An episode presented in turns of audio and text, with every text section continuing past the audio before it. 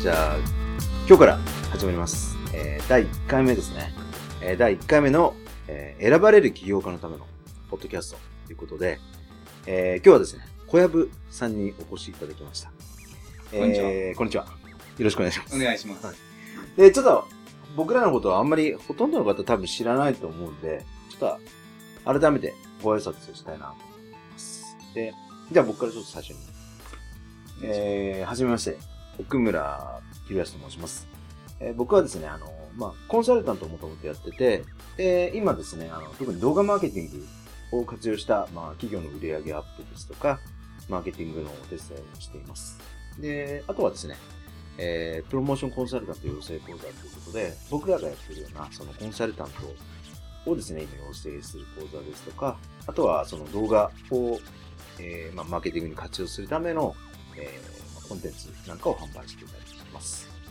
はい、えー、じゃあちょっと小籔さん、じゃあ自己紹介はい。お願いします。はじめまして。3秒で顧客の心に火をつけろ。起業家のための USB ディレクター、小籔宗弘です。私はもう起業家の方に3秒でお客様に選ばれる USB という作りをして、はいさらに言うなればお客様が集まる顧客動線。うん。これを起業家の方にはい教えることによって、お客様が売り上げを上げる。まあ、私自身も去年の10月に起業してから7ヶ月半で月賞230万を達成したり、うん。あとはそれを人に教えて、まあ、ダブルワークしながらでも1ヶ月半で30万の売り上げ、そしてうん半年で月賞200万を超えるっていう起業家とかを育てたりしてます。なるほど。はい。では、まあ、今日はね、あの、そんな小籔さんに来ていただいて、まあ、ちょっとあの、僕らのやっていることとかですね、あの、まあ、ちょっと緩い感じでお話ししていこうかなと思ってます。はい。はい。で、小籔さん、あれですか？なんか、経歴が面白いんですよね。確かにそうですよね経歴が、はい。もともとな、何やってたんですか？もともとははい2年前までは大阪市で消防士をして大阪市で消防士です。そうですね。まあ、あんまり大きなはいね、これはい映ってるんであれなんですけど、あのまあ、なかなかすごい街でやっておりました。あれ、橋本さん来る前ですか？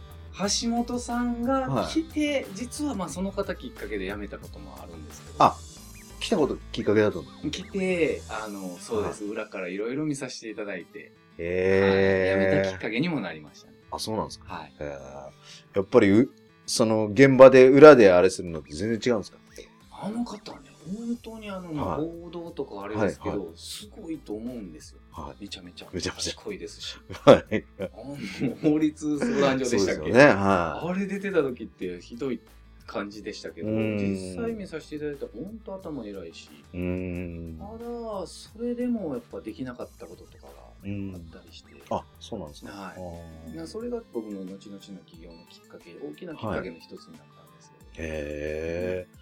今日はちょっとその辺のはい。小籔さんと、まああと僕も実際、うん。あの起業するきっかけになった話はい。が、今日ねお話できたらいいなと思ってるんですけど。そうですよね。僕その辺聞いたことなくて、あ、ない、ないでしたっけ？なかったです。です。そうなんですか。はい。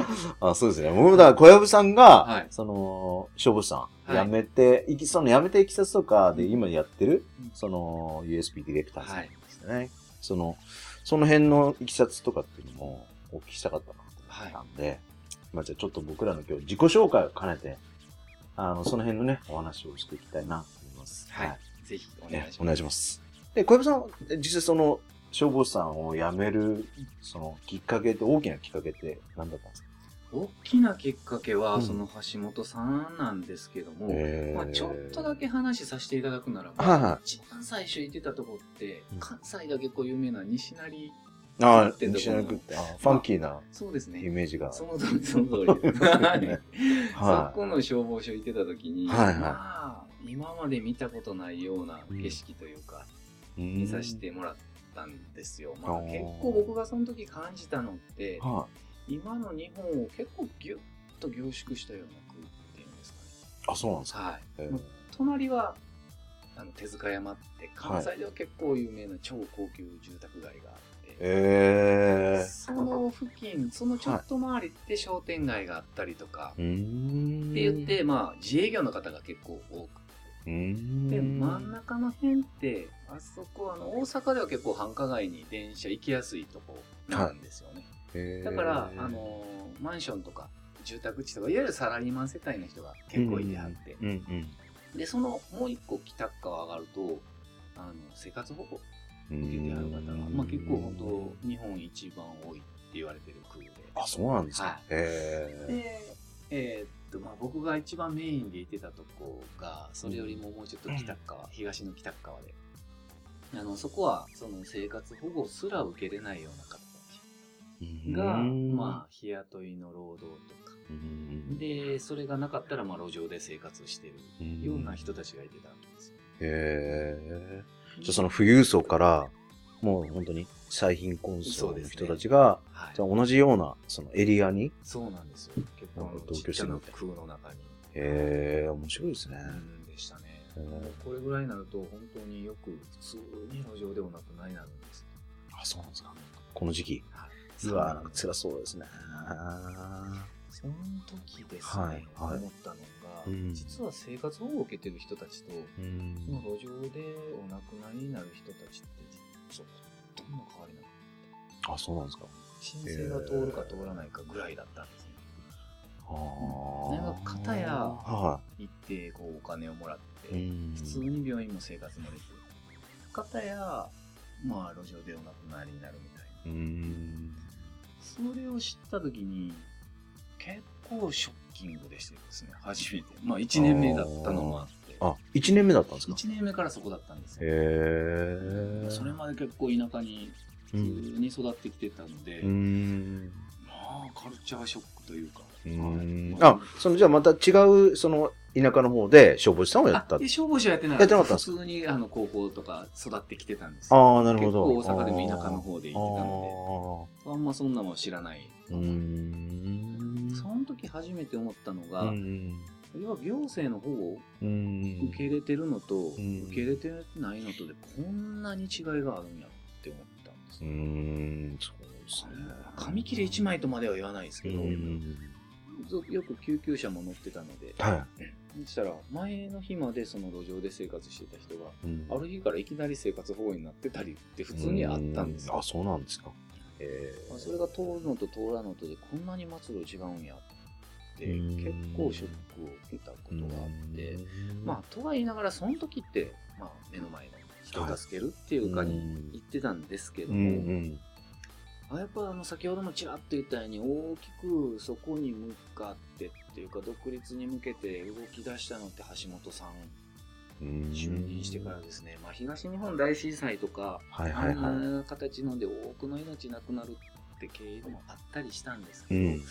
まあ大きな起点はあの方でしたね。なるほどね。まあどういうことかって大阪都構想と、うん。あの財政再建っていうのを当時掲げても圧倒的な人気で、うん。成り立すての時ごかったですよね。すごかったんですよでまあ実際やってはった方もすごかって、うん。ただ、あの、なってから、いきなりはまあ僕たちの給料、当時僕たちの給料が下げられたんですよね。ああ、そうなんですねまあ。うん財源確保するためにそれは仕方ないと思ってたんですけど、うんまあ、その時に同時に掲げてた財政再建策とかもあったんですよ。うんまあ、ある程度市民の方に優遇してたようなやつもやめるとか。はただ、当時、もう今は多分だいぶ変わってきてるとは思うい。んですけど、当時その辺のやつってすぐには変えれなかったんですね。うん。橋本さんをもってしても。うん。あれを見た時にあのこう思ってしまったんですよ。あの橋本さんですら根本的な財政改革できへんならば、国って絶対無理だろ いや、本当そう思いますよね。う なその時思ったのがはい。僕らが退職する頃って年金ないやろうなって思ってしまったんですよですよね。今回の、まあ、し今回だけじゃないですけど、うまあ、ちょっと前に衆議院選あったじゃないですか。とてもなんか良くなるっていうふうに思えないですよね。ですね日本もね。その時に、正直そう当時消防士、うん。ちょっとジムとかもやりましたけど、うん。ほとんど何やってたかって言ったら筋トレです。あ はい。よくあの、走ってますよね。消防士の方とかはいね。訓練したり、トレーニングしたり、あーすごいな人を助けるために、うん自らの体鍛える。すごいですよね。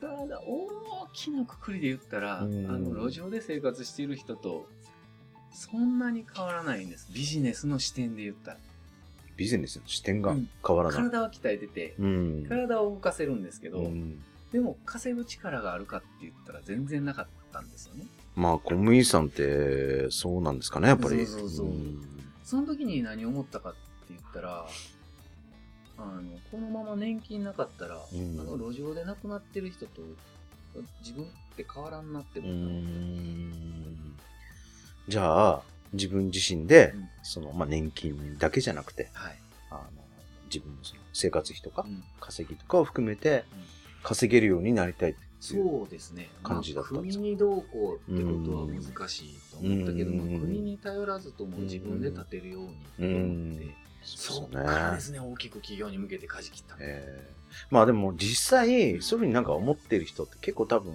たくさんいると思うんですけうんそうそうで、すよね。で特に公務員でね、小籔さん公務員で、しかも消防士さんとかね、ああいう、なんていうんですか、あの、カテゴリーの公務員さんって特にはい。首切られにくいっていうじゃないうん、ですか。そうですね。そうです。一般職とかで。はい。でもどうしてですか？なんかそういううん、あのーその時たまたま、ふうに。まあ、世の中では天下り先って言われてるような外郭団体ってとこに行ってたこともあって。そこでやってたのって、はい先々の給料の計算とか、うんまあ、成り立つか成り立たないかみたいなのを、うんたまたまやってた機会もあったんですよ。うんするとあの隠れ増税ってあるじゃないですか。はい。掛け金がどんどん上がっていったり、えそして給料がどんどん下げられていってた中で、ぶっちゃけこのままいったら5年後やばいって気づいたのもありました。ー、なるほどね。リアルな計算式として。リアルな計算式。はい。なるほどね。でもなかなか、そこ、分かっててもやれない人って多いですよね。ああ、確かにそうですよね。その危機感があっても、うん実際ね、じゃあ、はい。公務員辞めて、辞めて起業しようっていう人って本当に稀ですよね。なんか、い、います？同僚の方とか。いや、実は大阪では初めてや言われま 初しめてですた。はい。かまあ、家業を継ぐとか、はいはいはい。あとは、あの、何でしたっけ？まあ悪いことして、あ、やめさせる超回復になるとか。あと借金しすぎて、その退職金でとかっていう人はおったけど、うんあの、自らそんなんって考えてやるやつ初めてやとは言われました。はい。なるほどレね。アケースやったらしいです。そうですかね。は僕の場合は、はいあの、そういうなんか崇高な、なんかそういうあれじゃなかったんですはいけど、もう起業するきっかけって。はい僕はもうちょうどね、あれなんですよ。20代ずっと、まあ、サラリーマンをやってて、はいまあ、営業みたいな感じでやったんですけど、まあ、すんごいね、釣りが大好きだ。まあ今今でも大好き今そうでもよく見まあそうですね、釣りとか食べ物ぐらいしかあげないんで、僕、フェイスブック。なんですけど、で、まあ、すごい釣りが大好きで、で、まあ、これ、なんか商売にしても面白いんじゃないかって思って、で、釣り具屋すごいよく行ってす。、はい。めちゃくちゃお金使ってたんですよ。めちゃくちゃお金使ってて、でそういう人いっぱいいたんで、はい。僕の友達もそうだったし、これいいんじゃないかなと思って、で、そっからですね、そっから急に思い立って、はいまあ、いずれなんか起業して、なんかなんか自分で商売したいなと思ったんですけど、で、それでなんか、やろうか、つって、釣り具も屋、いきなり始めましたね。う そうなんですよ。すごい。もうね、ほんとね、あの頃ね、ほんと自分、今の、なんか、今思うと、はい。とバカだったなと思って。いやいやいや。で、僕以上に思い切ってませんか、それ。いやもう思い切ってるとかなんとかより、バカでしたね。そうなんだ。で、釣り具屋やって、でもね、結構、良かったんですよ。売り上げ良かったんですよ。はいで、でもね、ほんと勢いでやっちゃって、まあなんか、何からやっていいか分かんないじゃないですか。うんまあで、なんかいろいろ、なんか問屋さんとかメーカー回ったりして、はいあ、この確保できるかなと思って、で、じゃあやるかってやって、で、まあちょうどね、すごい、その時釣りブームだったんですよ。今から15、6年前ですね。おー15、6年前で、すごい釣りブームで、はいえーまあ、あれなんですよ。オープンでも結局やることをして、で、店オープンする。はい。初日とかすごい並んでるんですよ。うんみんな、やっぱ人気の手に入らないルアーとか、竿とかがあって、で、それを求めて、まあ僕らも結構並んでたし、はい。ね、なんか、いろいろ人がバーって行列してるんですよ。すっげえな、これ。と思って。で、でもあれ、それ、その、ちょうどその時に、見てて、ちょっとレジが、まあレジ用意したんですけど、はい、で、あれ、小売店とかでバイトもしたことないんじゃないかって。あの、初めてそこの行列を見て気がついたぐらいバカだったんですよ。で、これ、まあ、なんとかなるかなと思って、まあやって、まあ、結局、なんとかなったんですけどね。で、最初はまあ、順調に売り上げ伸びてって、はい、最後はね、最、ピークで、まあ二人で、まあすごいちっちゃいお店だったんですけど、うん。従業員2人で8000万ぐらい売り上げてて、でね、中古がすごい良かったんですよ。中古の買い取り、はい、やっと販売やってて、うん、それがすごいやっぱ買い手も良かったし、うん、まあ、それにしても、でね、すごいピークが、うんと、ブームがね、はい、すっごい去っちゃったんですね。ガーッと、さあ。確かにあの、中古店も一気になくなった時期ありますよね。そうそうそうで、はい、もうさーっと引いて、はいそこからもう売り上げがもういきなり70%減とかなんですよ。作体で、それで、もう全くそれの売り上げの、なんていうんですか、減、減少額に対して対応ができなくて、はい、もう全くその経営者として全然できてなかった。何にも全然できてない。でダメでも勢いだけでやってたみたいな感じだったんで、はい、まあいい時はすごい良かったんだけど、うん、いざ、いざなんかそういうふうにダメになって、今5年目でもすごい急激に下がっちゃって、はい、でどうするかなつって、まあ、このままなんか釣り具屋のお親父で終わるのも嫌だしなっていうのもあって、いやちょうどその時がね、世の中がね、はい、あの、上場ブームだったんですよ。IPO ブームで、まあソフトバンク、ソフトバンクはもっと前だったかな。うん、あの藤田さんの会社何でしたっけ？あの、アメサイバーエージェント。サイバーエージェントとか、はい、まあ、あの辺とかね、はい、いろんな会社が、ちょうど IPO ブームで、うん、上場だな。またでっかいとね、そうそうそう。バカでしょ。それで、なんか上場しなきゃなって、店舗展開でしょと思って、はい。うんうん、で、何かなと思って、まあ、僕飲食店、そう、食べるの好きだったんで、ね、飲食店でしょ。うんうん。飲食店始めたんですよ。はい、その後。で、まあ、釣り具屋どうしようかなと思って。でも、まあ、ちょっと釣り具屋の親父で終わるのも嫌だし、はい、これもう、ちょっときっぱりやめて飲食店行こうって、飲食店やって、はい、まあ、カフェをやったんですよね。そうしたら、もうさらに大変なんですよ。飲食店。もう飲食店、もう全然儲かんないですよね。で、なんか、お客さんもそれなりに来てくれて、はい、固定客の人たちもすごいついてくれたんですけど、うん、で、ランチとかもめちゃくちゃ忙しくて、うんうんうん、でもお金が残んないんですよ。全然お金が残んなくて、なんでこんな忙しいのに。毎日ランチが満席で、はい、ヒーヒー言ってて、土日とかもすごい、昼も夜もいっぱいで、まあ平日の昼はそんなでもなかったんですけどね。はい。なんだろうなと思って。普通よりかそれは繁盛してますよね。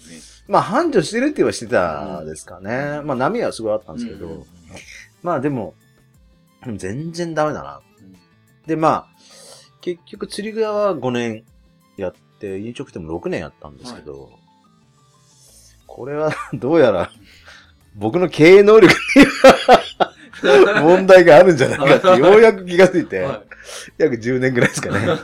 10年ぐらいして、やっとようやく気がついて、はい、で、まあちょっと勉強しなきゃまずいぞっていうふうになって、でもそこからいろいろ勉強しだして、経営のこととか。で、ちょうど、うん、そうですね、ダイレクト出版ができたくらいで、そこでまあマーケティングのこと知って、で、そこからまあ経営とマーケティングのことを勉強して、はい。で、いろいろ勉強していくと、うん、このままでもダメだなと、うんうんうん。ダメだなっていうことに気がついて、うん、まあ一回まあまあちょっと全部生産して、はい、もうすごい借金もできちゃったんですけど、で、そこでもじゃあやめようと思って、はい、このままいろいろ計算しても、どうやっても収益化は難しいぞってなったんですよ。はい、でようやく分かって、で、もう全部やめて、で、まあでもまあどうしようかな。借金はあるし、うん、借金何百、700万ぐらいでしたね。うん、700万ぐらいできちゃって。で、それでどうしようかなと思って、で、まあ、マーケティング実践するにどうしたらいいかなと思って、うん、で、なんかね、不動産関係の仕事したんですよ。うん、不動産関係の仕事して、で、そこで、まあ、コピーとか、その、チラシの戦略とか、やって、結構やっぱ良かったんですよ。当時やってるとこあんまなかったですよね。ないですね。うん、で、まあや、あのね、チラシを壁、あの、電池とかにペタペタ貼ってるとはあったんですけど、はいうん、で、僕はもうちょっと違う不動産関係の仕事で、うん、あのー、まあ、いろんな地主さんとかもあって、まあ、アパートマンション建てませんかっていうような感じの営業だったんですね。で、そこで、そのチラシとか、あと、チラシローンチって言って僕名付けてたんですけど、今、最近名付けたんですけど、その時ローンチってこともなかったはいはいはい。今思えば。今思えば、あれはチラシローンチだった。でも、ステップ的に、その、いろいろ回るんですよ、毎日。30件ぐらい、ジニさんのとこ回って。な、なんか、その、行くタイミングごとになんかいろんなチラシとか、そのプロフィールとかなんかいろんなコピーとか書いて、回し、あの、やってたら、結構がっつり売り上げ上がって、もう、1年目で借金全部返せたぐらいですね。まあ、そういうふうなきっかけでね、はい、なんか、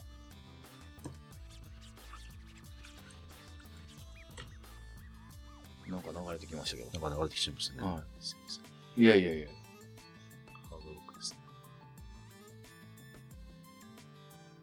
そう、そんなか、そんな感じで、あ、マーケティングすごいな、って思って、で、そっからですね、あの、どうしようかなと思って。で、まあ、不動産屋にいつまでもなんかいるのもあったし、うん、まあ、ちょっと業界的にあんまりなんかね、いい業界じゃなかったんで。うん、で、戸建てもちょっとやったんですよ。戸建てもね、いろんなチラシやったら、まあ、かなり効果上がるんで。はい、で、で、僕の友達とか、なんか周りって、自営業結構多いんですよ。うん、自営業多くて、ね、飲食店とかお店やってる人とか、まあなんかが多いんで、で、その中で、なんかいろいろ、うん、お手伝いしてるうちに、なんか、コンサルになってったって感じですね。もともとコンサルタントになろうと思って、なったわけじゃなかったんですけどね。だからそういうなんか、大手の、なんか外資系の優秀な、あの、コンサルティングファームにいたとかそういうんじゃなくて、はい。うん、もう本当に、まあ、現場でですよ。現場で、ね、ダメダメ経営者、ダメダメ経営者からっていう流れでしたね。はい。そんな過去は？そんな過去は。そうなんです。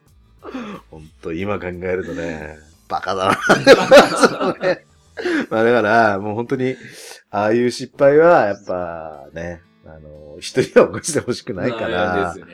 ねそれはありますね。僕も起業を志した後はまさにそんなんですよ。うん。まあ、まあ、当時はもう、そういうね、はい、ウェブも結構ローンチとか始まってた頃で。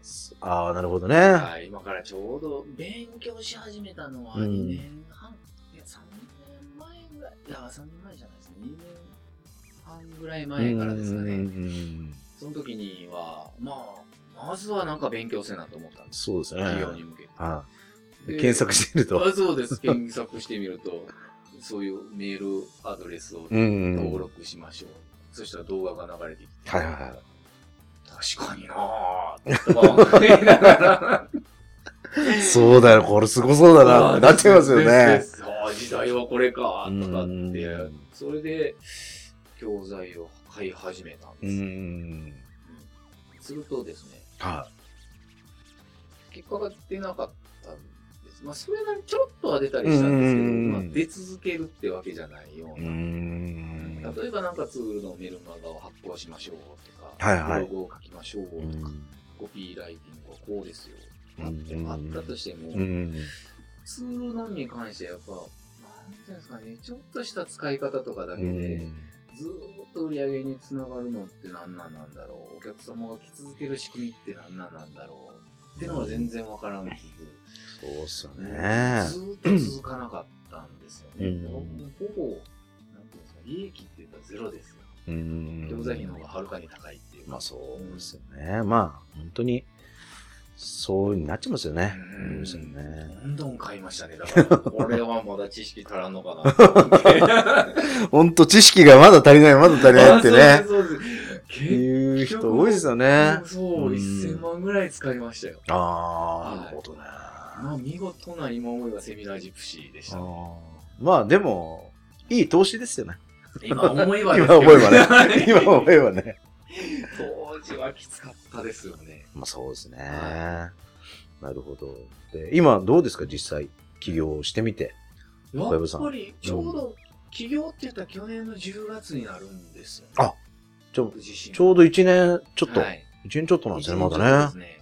年ちょうど1回は、えー、9ヶ月ぐらい転職したりとかもあったんですけどう、ん起業っていう意味では去年からでした、ね。ああ、それで、このすごい駆け上ってますね。おかげさまでその軸得られたからですよ。あす去年のごいですね10月に今の USB って、うんお客さん、情報発信のやり方とかは勉強してやってたんですけど、はいはいわゆる何を伝えたらいいかが全然分かってなかったんですよ。うんまあ、軸を持ってなかったというか。い。うん。それが USB でまあお客様に選ばれる理由として僕はよく言ってるんですけど、それが分かって、その軸をもとに発信することができるようになってきて、うん最後までお聞きくださいまして、本当にありがとうございました。今日のポッドキャストはこれでおしまいです。